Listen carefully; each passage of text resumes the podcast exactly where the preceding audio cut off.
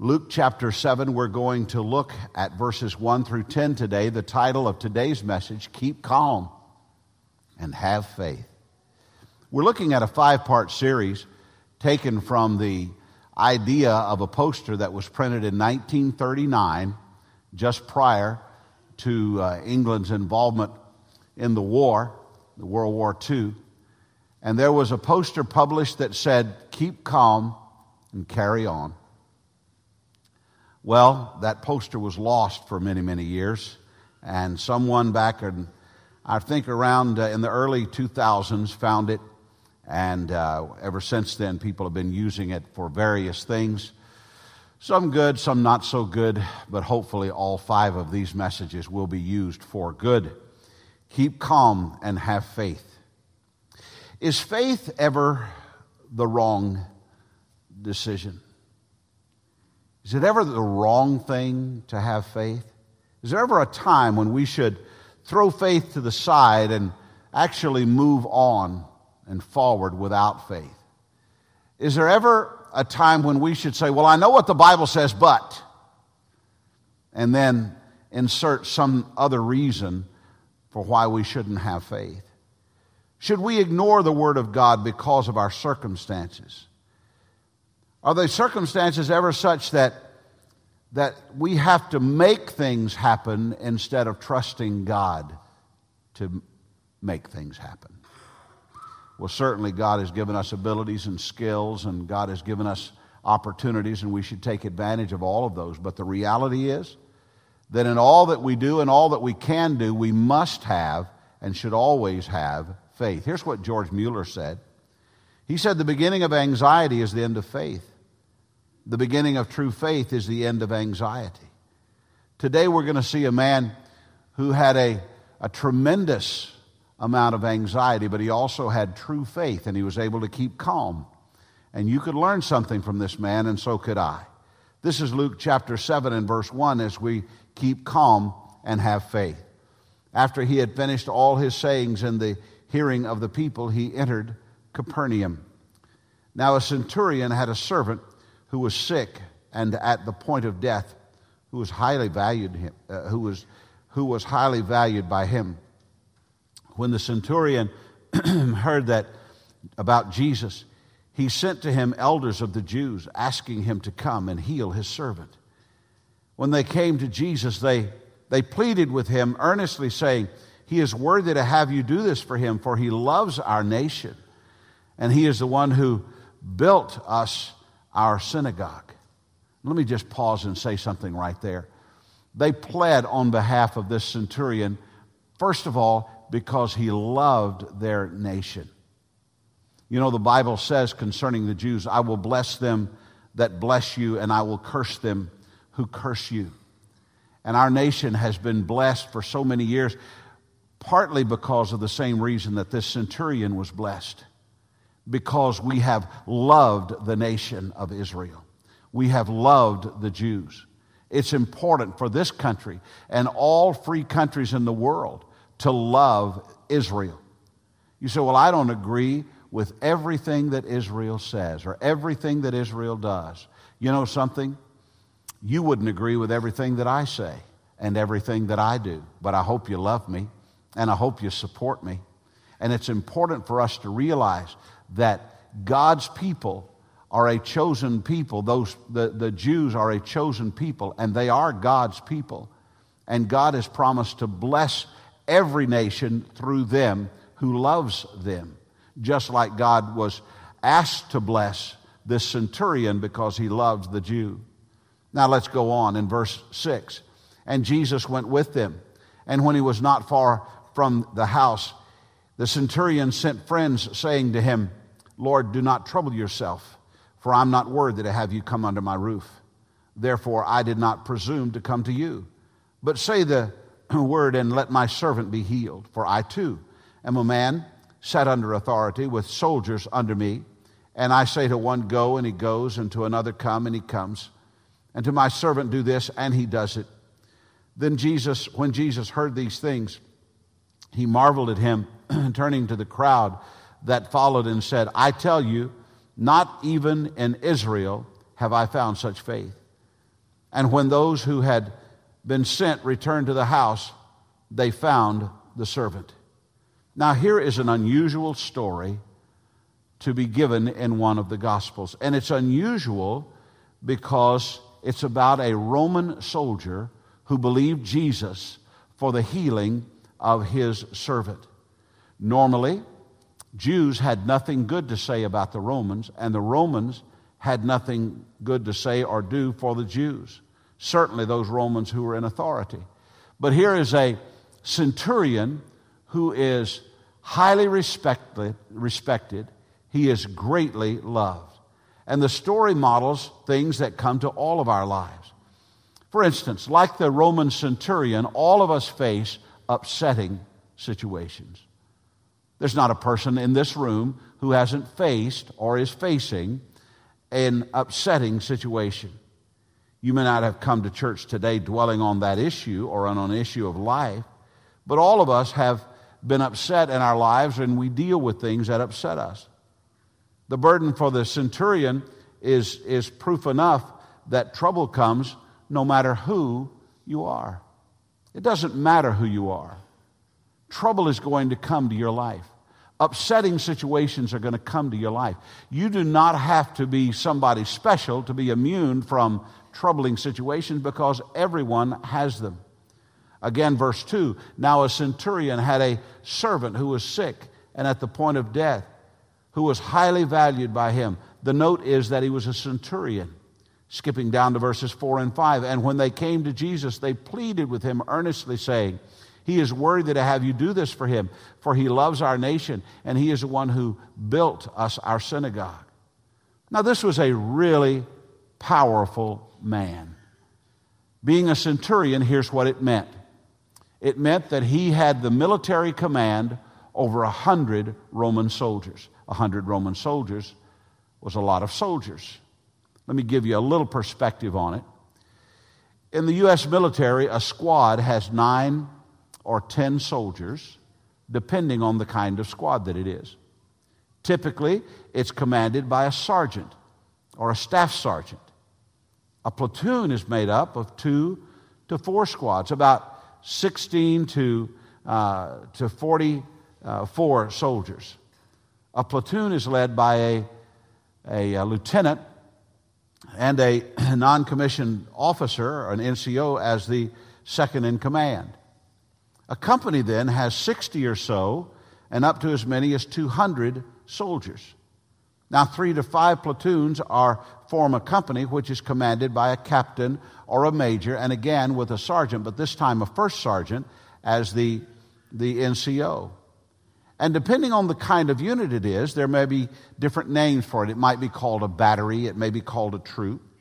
Then after that, you have a battalion, a brigade, uh, a division corps, and a division corps and, and an army, and each is larger than the other. Now, I said that to say this. The centurion was equal to someone who would command a, a company or a captain or a major. Now, it would seem that in that day, the centurion, the day in which the centurion lived, that the soldiers made a lot more money than they do today, because a captain and a major doesn't make that kind of money that we're talking about. But this centurion was very wealthy. He was so wealthy that he was able to build for the Jewish community their own synagogue. We think of Jews as always having their synagogues, but many of the Jewish synagogue or congregations met without a synagogue, without a central place of worship, and he was able to make for them a central place of worship. And the point is not what all he had done and not who he was and so forth. The point is that no matter who we may be, we're going to have upsetting situations in our lives. Everybody is going to have them. No matter what the need, we are those. The, our situation is still going to be in our lives. There are a lot of different kinds of, of needs and upsetting situations. Uh, as a pastor, most of my ministry, aside from preaching and leading and so forth, as far as my pastoral ministry is concerned, most of it has come through trying to help people through upsetting situations in their lives. Sickness, financial needs, families in trouble, divorces, job situations, you name it. You name it. It, it's there. A lot of my ministry has been trying to navigate people through the various upsetting situations of their lives. And many, if not most of, of those, and those of you who have contacted me, you start off this way. You say something like, I hate to bother you, or I hate to bother you with this. I can't tell you how many times I've heard, I hate to bother you with this. And I always appreciate it, but every time that it is said, I try to clarify, and I say, look, uh, this is what I'm called to do. This is what God has, has given me to do in this life. So this is why I'm doing it. You're not bothering me. This is a, a, a calling of every minister's life. So whether preaching or talking privately with you, my calling is to guide you to God's answer for your need. I was having coffee um, last week with someone who does public speaking, and this person said to me, I would like to get with you sometime and get some ideas on, on how to more effectively do public speaking. And he said, I, I'm doing more and more public speaking, and, and I do listen to you, and, and I would like to get some ideas or some, some input from you. And here's what I said to him. I said, okay, I'm glad to meet with you anytime and talk about it. However, I can tell you one thing right now. If you will just try to see the need of the congregation to whom you're speaking, then what you say will be heard far better than any great speech that you might give. To meet a great need is more important than to give a great speech. To meet a great need is more important than to give a great sermon. I don't have to preach a great sermon for it to meet a great need. As long as I'm finding the need that you have in your life, or the need that's in the world around us, or the need that is, that, uh, that is troubling you right now, and as long as I speak to that need from the Word of God, it will be a great sermon in your mind or in your heart, because you say, that met a need that I, that I had. Someone said to me before the service started today, they said, I really like this series, this Keep Calm series. And the reason that they would really like this Keep Calm series is not because that I'm going to do such a great job preaching it, but because it meets such a great need in this time when we are all so upset. That being said, please know that there is a more direct route to meeting your need than to get it through me and get it from me. And there's nothing wrong with getting it from me or another minister. There's nothing wrong with that. It's, that's the right thing to do. It's not the wrong thing to do. But there's no, there is a, a better route. And here the routes, here's what I'm talking about. When you hear about Jesus, send for him. That's the better route. Look at the centurion in verse three. When the centurion heard about Jesus, he sent to him elders of the Jews, asking him to come and heal his servant. So when the centurion heard about Jesus, he did something that all of us should do. He sent for him. Now, this is where a lot of opportunities to have a need met goes missing. This is where a lot of us fail to have our need met because we don't send for Jesus at the opportune time. Here's what James said. James said, you do not have because you do not ask. That's very simple, isn't it? You do not have because you do not ask. Isn't it true that most of us act as though we have never heard of Jesus? I'm talking about in our daily living and our walk of faith. We have extraordinary needs in our lives. We have upsetting issues. And yet Jesus somehow never, uh, somehow another never becomes part of the equation. We know that they're there, and we know that we need to have faith, but we really do not have Jesus as a part of the equation to calm that upsetting situation. Now, I realize that in today's church, there's a lot of new music introduced, and I love the, the music that's, that's introduced. Was that ten thousand Reasons that we sang today? I love that. I, I, I love the... Lots of the new music. Some of them I'm, I'm not crazy about, but, but I love lots of the new music. But I'll tell you this, I love a lot of the old music too. Let me tell you a, a song that I remember that uh, many of you, especially those of you who've been around for a little while, know. I remember a song that the title of it was, "What a Friend We Have in Jesus." How many of you remember that song? What a friend we have in Jesus. And so we don't sing that today. And Larry, I'm not on you. I'm on. I'm, this is generic. This is for Susie. Uh, we don't. We don't sing that today because it's not relevant. We don't sing that today because you know it's it's not what's relevant to to the church of what's happening now. It's not relevant. Oddly enough, though, there is a line in it that says, "Take it to the Lord in prayer." That's very relevant.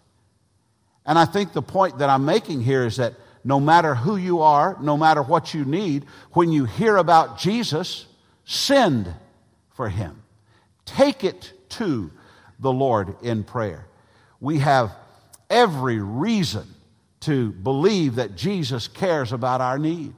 So all of us have upsetting situations, and all of us make what I'll call unworthy petitions.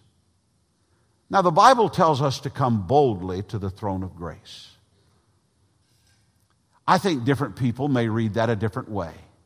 But all of us, the Bible says, we can come boldly to the throne of grace. Here's the problem that I see. I see that sometimes we come boldly to the throne of grace thinking that means forget who he is and forget who you are. And I think that, that there is a, an issue with that. I, I believe that it is vital for us to come to Jesus from an unworthy position with our unworthy petitions. While the centurion was an important man, he understood the, that the power and the presence of Jesus was a matter of grace. It wasn't something that he deserved. It wasn't something that he had earned. He didn't say, look, because of who I am, and he's going to make a reference to who he is in a moment. But he didn't say, because of who I am, you need to come and take care of this situation for me. In fact, just the opposite is true. He felt unworthy to even be in the presence of Jesus, yet still he made a request of him. Verse six, and Jesus went with them, and when he was not far off from the house, the centurion sent friends, saying to him, Lord, do not trouble yourself, for I am not worthy to have you come under my roof. Therefore, I did not presume to come to you, but say the word and let my servant be healed, for I too am a man set under authority with soldiers under me, and I say to one, go, and he goes, and to another, come, and he comes, and to my servant, do this, and he does it. When we come to Jesus with our unworthy petitions, we come with three understandings. First of all, we come knowing his proximity, and by that I mean how close he may be to us. The centurion knew when Jesus had come close to his house, when he came near, the Bible says. The centurion knew that he was close, when he knew that Jesus was near.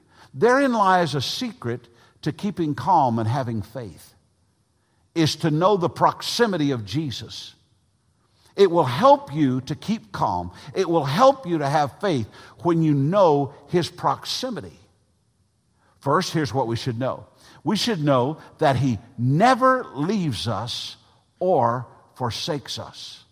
Now, that's a promise.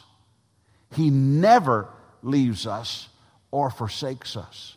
And you say, but preacher, I've, I've been so low in my life that I felt like that he wasn't there. Au contraire, my friend. In fact, when you are at your, you are at your worst, he is at his closest. Psalm thirty-four eighteen, the Lord is near to the brokenhearted and saves the crushed in spirit. The Lord is near to us in those most difficult times. In those hard times when you say, where is God? Why does this come to me? What's wrong with my life? Where is God? I'm, everything is so upsetting. You don't have to scream. He's right there. The Bible says draw nigh unto God and he'll draw nigh unto you. That's a way to get close to the Lord. I'll tell you another way to get close to the Lord is to have an upsetting situation, a real need in your life. And you know what? God is right here. As I was preparing this message, and I typically I try to prepare messages well in advance. For instance, I already have the last message of this series, which is going to take place on uh, in, in October. And and so I try to keep well in advance. So this was several weeks ago that I was preparing this message. And as I was preparing it, I received a text on my iPhone from a friend of mine. And he asked if I could come to see him in the hospital. Now, this friend of mine has stage four cancer. And I, I took a break around noon, and I went to the uh, Tallahassee Memorial Hospital. And I found his room, and there was a sign on the door that said, check the nurse's station before you go in. So I went to the nurse's station, and I said, I'm going to see this person, and and I, I uh, they said, okay, that, that will be fine. Actually, they actually called down, and, and they said, that'll be fine. And so I went in, and I spent time with my friend and, and his wife, and it was good to to be there with them. I have loved them for years. I have loved these people for years. Such dear, dear friends. And he asked me something. He, he, uh, he had written it down, and what he asked me was to conduct his funeral. He had written it on paper, and, and for two reasons. One, because he had a tracheotomy, and it was very hard for him to speak. He had a tracheotomy so he could breathe, and it was very hard for him to, to speak. And the, and, and the second, when he handed me this, he, he held his throat, and in his whisper, he said, I wrote this down because I don't think I can say it. And so he handed it to me, and I read it. And it was words of faith and, and words of love from him to me and, and his family to, to my family. And, and we have always truly, truly loved each other. And, of course, my answer was, I don't want to do your funeral, but I will do your funeral. I don't want you to leave me. I don't want you to leave this earth.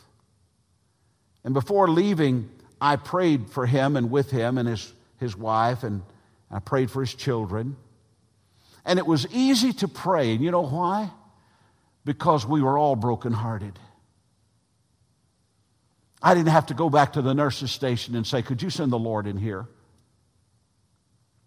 I didn't have to call anybody up and say, I'm, I, I need to pray for this man, but I need for the Lord to be near to us. And could you bring the Lord over? No, the Lord was already there, and the reason the Lord was there is because he is near to the brokenhearted. And so I asked God to cradle him in his hands and to allow my friend to lean on his everlasting arms. And that was a very, very easy thing to do because it was clearly what God wanted to do in meeting that need. Are you in a time of, of trouble? Or is your soul in difficulty? Not comparing your situation to anybody else's, but you can see how a man with stage four cancer to the point that he couldn't breathe without a tracheotomy, and knowing that it's progressing every single day at a rather rapid pace, and many of you know this man. You can see how that is difficult. Well, let me ask you, are you in a difficulty? Well, not like that. That really doesn't matter. God loves you, and God is close to you. And God wants to meet your need. And God wants to come to where you are. He is near to you. He is there for you. You should know where he is and believe that he wants to help you in this time of need. Here's the second thing you need to know. You need to know his position. You know his proximity, that he's near. You should know his position. Now, this goes back to something that we've already mentioned. The centurion knew the position that Jesus held. And he didn't presume to demand anything of him. In fact, he felt unworthy. He said, I know who you are, and I know the position you hold. When, when you come to the Lord, when I come to the Lord, we should do so because of who He is, not because of who we are. The only reason that we can come to the Lord is because of who He is. Any grace or any mercy shown to us is based on who He is, not who we are. Anything that we would get from the Lord is unmerited. Everything that we have for him is be, uh, from Him is because He forgave us our sin and He blessed us in spite of our sin. The other day, I heard on the radio who the richest rock star was in the world. I was surprised, actually, who the richest rock star was. I thought that it would be Paul McCartney. Paul McCartney is worth eight hundred million dollars. That's a whole lot of money, you know, just for somebody that started out wanting to hold a girl's hand. Uh, that, that's pretty amazing, really, eight hundred million dollars. Do you know who the richest, the richest rock star in the world is? Bono, or Bono, however you say it. He is the richest. He is worth one billion with a B dollars. Now, I hope that both of them realizes who really owns everything. You say, well, they should. They got that kind of money. They ought to know they don't deserve that themselves. Well, what do you deserve? What do I deserve? This is one of the mysteries about people and their decisions about God's work and how to support God's work and how to be a part of God's work. Somehow, born-again believers come to a position of thinking that they bless God with their money instead of acknowledging that God has blessed them with His money. That's a big difference in thought there. It's a big difference. You and me and, and all of us would be a lot better off to humble ourselves and acknowledge that He is the giver of all things. Loosening our grip on the stuff of life helps us to acknowledge His position in our lives. And could I just say this to you? The richest and most powerful and talented people on the earth are only a breath away from whatever eternity holds for them. I'm calling on my sixties roots right now, but I heard this week that this is the anniversary week of the death of Jimi Hendrix. I think, I don't know, maybe in nineteen seventy that he died. Jimi Hendrix in his day, and I, I we can talk about the drugs and all that, and, and all that was a, a real problem. But Jimi Hendrix in his day was the, the standalone greatest guitar player ever. Just phenomenal. Just unbelievable. He invented styles of guitar playing.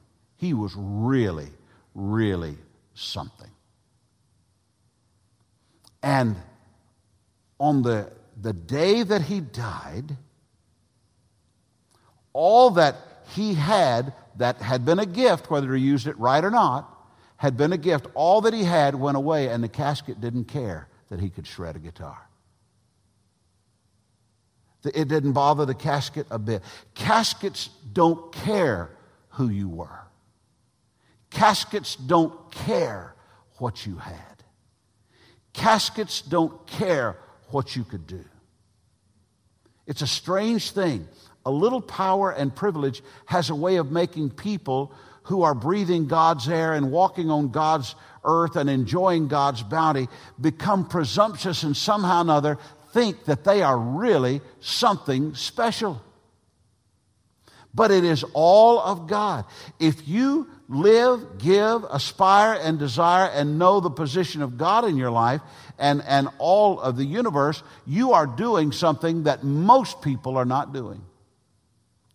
Job said, this about the position of the Almighty in Job twenty-one twenty-two.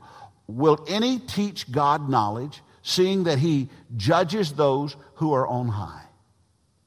When we bring our unworthy petitions to him, we should know his proximity, that he is near. We should know his position, that he is God. And we should know his power, that he is able. The centurion knew who he was. And knowing that Jesus was much greater than he, he knew that anything that Jesus said to be done would happen. And we'll not reread verses, well, I will reread them, uh, the latter part of verse seven. But say the word, and let my servant be healed. For I too am a man set under authority with soldiers under me. And I say to one, go, and he goes, and to another, come, and he comes. And to my servant, do this, and he does it. He knew, even though he didn't know Jesus, he had only heard of Jesus, and he heard that Jesus was nearby, he believed in the power of Jesus. A lost man believed in the power of Jesus. I think that's odd in that a lost person, or at least to that point lost, believed in the power of Jesus, but people who are saved by his grace have a hard time with it. Like the centurion, all of us face upsetting situations, and we make our unworthy petitions. Here's my question. Will Jesus see in us what he saw in the centurion? And that is unequaled faith. Luke chapter seven and verse nine. When Jesus heard these things, he marveled at him, and turning to the crowd that followed him, said, I tell you, not even in Israel have I found such faith.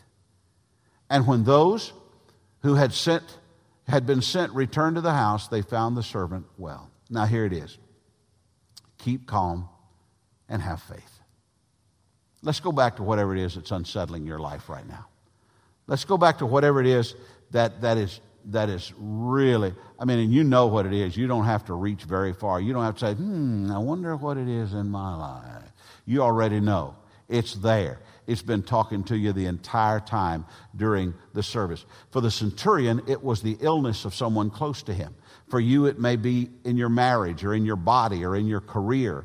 It, it, you may have a child who is breaking uh, your heart. There are hundreds of people uh, here today and, and hundreds that are watching by way of live streaming, and all of us have issues. In the healing of the centurion servant, I want to see three truths, and then we're finished. First of all, I want you to see the power of faith. Matthew seventeen twenty.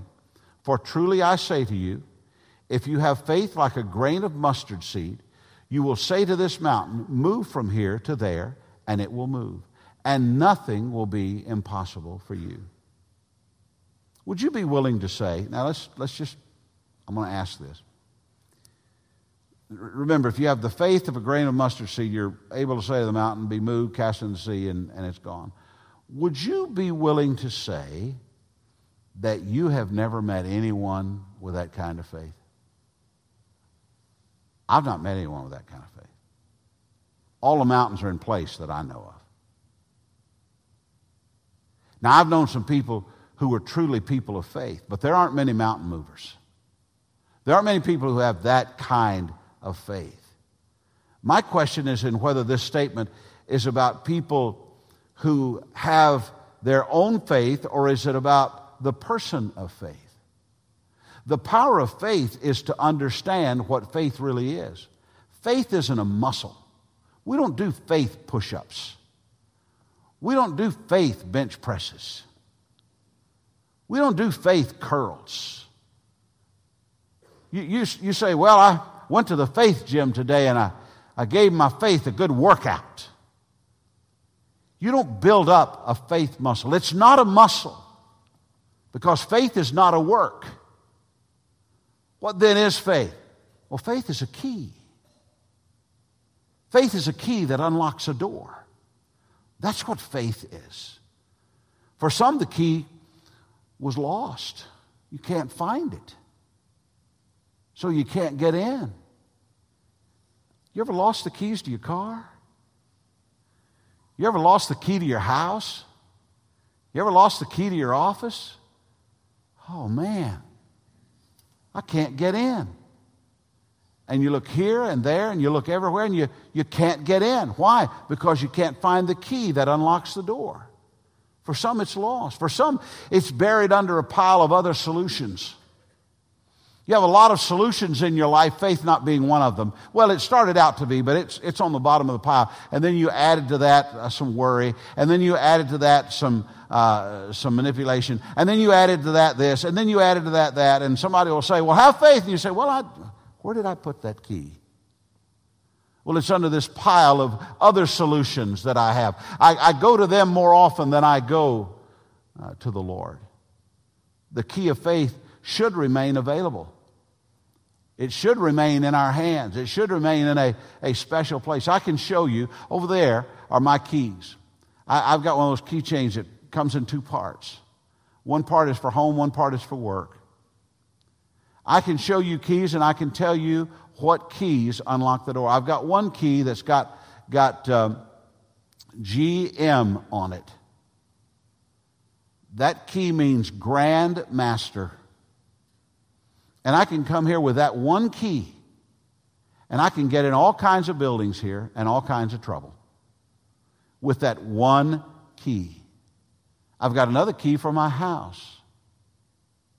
I've got all kinds of, of, of keys, and those keys unlock doors that are otherwise locked to me. So does faith unlock a door that's otherwise locked to you. If you have believed on the Lord Jesus as your Savior, you have that key. It, you, you may not choose to use it, but you have it. And if you let Him, if you let Him, Jesus will move your mountain for you and give you victory in the crossing. This brings us to the final thing. We have seen the power of faith, the person of faith. Look with me, if you will, at the product of faith. What is the product of faith? It's very simple. Something happens. The door opens. The door opens and something happens. First thing happens, if you're sitting in the darkness and you put the key of faith in and open the door, light comes in. You begin to see things differently. For some, the key is, is uh, to do something else for your life, to give you some understanding or whatever. For the centurion, his servant was healed. What is it for you? What is in your life today that faith would calm down? I mean, you're tore up and faith would calm down. You've got to find that faith key and unlock the door and let Jesus be your answer. Let Jesus meet that need. The need that you cannot meet, He can meet, and it's a matter of unlocking the door. And all you have to do is to find that key of faith that you found when you trusted Christ as your Savior, insert it once again into the door of your life and say, Lord, I am unlocking the faith. Please do your work in my life. You'll work with confidence. You'll make decisions with confidence. You'll parent with confidence. You'll make financial moves with confidence. And, and all areas uh, can be and will be positively affected in your life when you just keep calm and have faith. Let me close with this. Corrie Ten Boom. Many of you know that famous name.